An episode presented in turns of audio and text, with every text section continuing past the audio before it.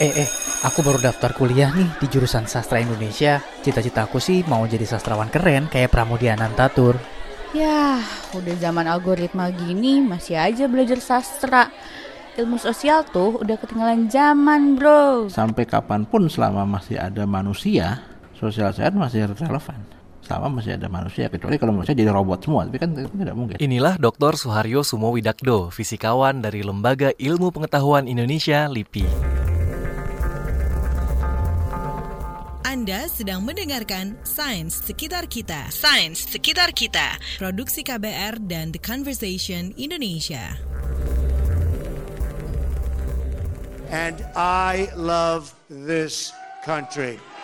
Thank you. Thank you very much. Saat Donald Trump menang pemilihan presiden Amerika Serikat, semua orang kaget. Bahkan termasuk Trump sendiri. Soalnya, mayoritas jejak pendapat memprediksi Hillary Clinton lah yang akan terpilih jadi presiden Amerika Serikat untuk menggantikan Barack Obama. Gara-gara salah prediksi itulah, akurasi jejak pendapat langsung dipertanyakan. Beberapa hari sebelumnya, seorang konsultan media bernama Erin Pettigrew sudah memperkirakan kemenangan Trump. Prediksi itu dia dapat dari hasil olah data percakapan dan aktivitas para pengguna Facebook di Amerika. Menjelang hari pemilihan, percakapan tentang Donald Trump ternyata lebih banyak 12 kali lipat dari lawannya Hillary Clinton.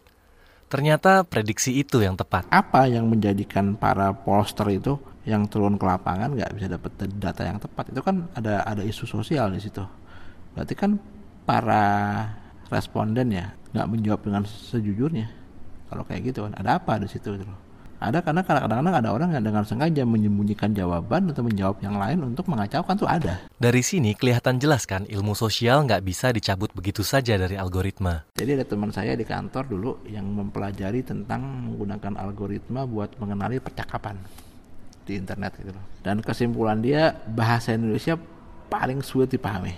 Terlalu banyak prokem bahasa alay sehingga algoritma yang mungkin dilatih untuk bahasa Inggris itu nggak cukup buat bahasa Indonesia. Belum lagi kecampur sama bahasa daerah gitu kan. Ekspresi anak zaman now gitu itu kan udah bahasa campur yang itu kalau algoritma Inggris ya bingung apa itu nggak ngerti dia. Bagaimanapun juga algoritma itu mesin, dia butuh data, yang memasukkan data itu adalah manusia, manusia itu ya makhluk sosial. Kayaknya tidak mungkin menciptakan algoritma untuk mempelajari perilaku sosial tanpa input dari orang sosial itu nggak mungkin. Kalau nggak dia cuma menganggap kayak seonggok seonggok da, da, da, data aja. Karena sekali lagi yang namanya seorang penulis algoritma itu hanya menerjemahkan dari suatu model, suatu konsep, mau dia konsep teknik, konsep fisika, konsep sosial ke dalam bahasa komputer, udah itu aja. Masih belum yakin? Coba simak konten propaganda kelompok teroris ISIS di media sosial ini. Ilmuwan komputer, orang-orang yang menciptakan media sosial, kewalahan menangkal penyebaran konten seperti itu. Mereka butuh bantuan ilmuwan sosial. Itulah kenapa detektif FBI di Amerika menggandeng pakar antropologi, sosiologi, bahasa, dan ilmu sosial lain untuk mempelajari strategi propaganda teroris. Soalnya ilmu sosial bisa menganalisis pola-pola interaksi baru dalam media sosial. Beberapa puluh tahun yang lalu itu kita nggak kenal kan istilah seleb di media sosial nggak kenal kan? Nah nggak kenal itu loh. Bagaimana para seleb-seleb ini yang kadang mungkin bisa lebih berpengaruh daripada orang-orang yang punya otoritas. Itu masalah, itu masalah loh. Itu, itu teknologi memberikan cara baru bagi manusia bagi makhluk sosial untuk berinteraksi dan itu menimbulkan fenomena sosial yang baru yang yang nggak ada sebelumnya. Ilmu sosial yang juga sangat penting adalah komunikasi, kata Dr. Suharyo. Bukan hanya untuk masyarakat secara umum, ilmu komunikasi juga penting sekali bagi para ilmuwan sains seperti dia. Tanpa ilmu ini, para ilmuwan akan kesulitan menyampaikan informasi yang berbau sains. Gara-gara masalah komunikasi juga, awal program keluarga berencana di era 1970-an sempat diprotes keras sebagian masyarakat. Ada yang menolak karena salah paham, ada juga yang karena prinsip keagamaan.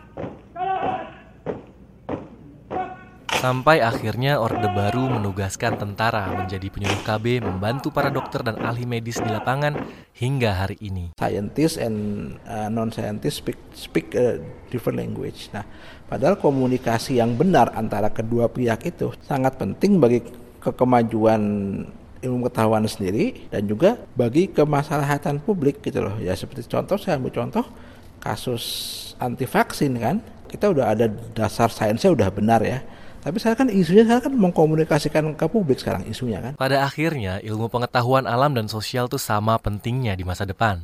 Tapi buat Dr. Suharyo, yang lebih penting dari semua itu adalah ini. Sangat banyak orang-orang yang pada satu sisi dia mungkin menguasai suatu ilmu ya, apakah itu teknik atau kedokteran atau sejarah atau filsafat atau sastra, tapi di sisi lain dia tidak kritis gitu loh dan itu sangat sangat sangat berbahaya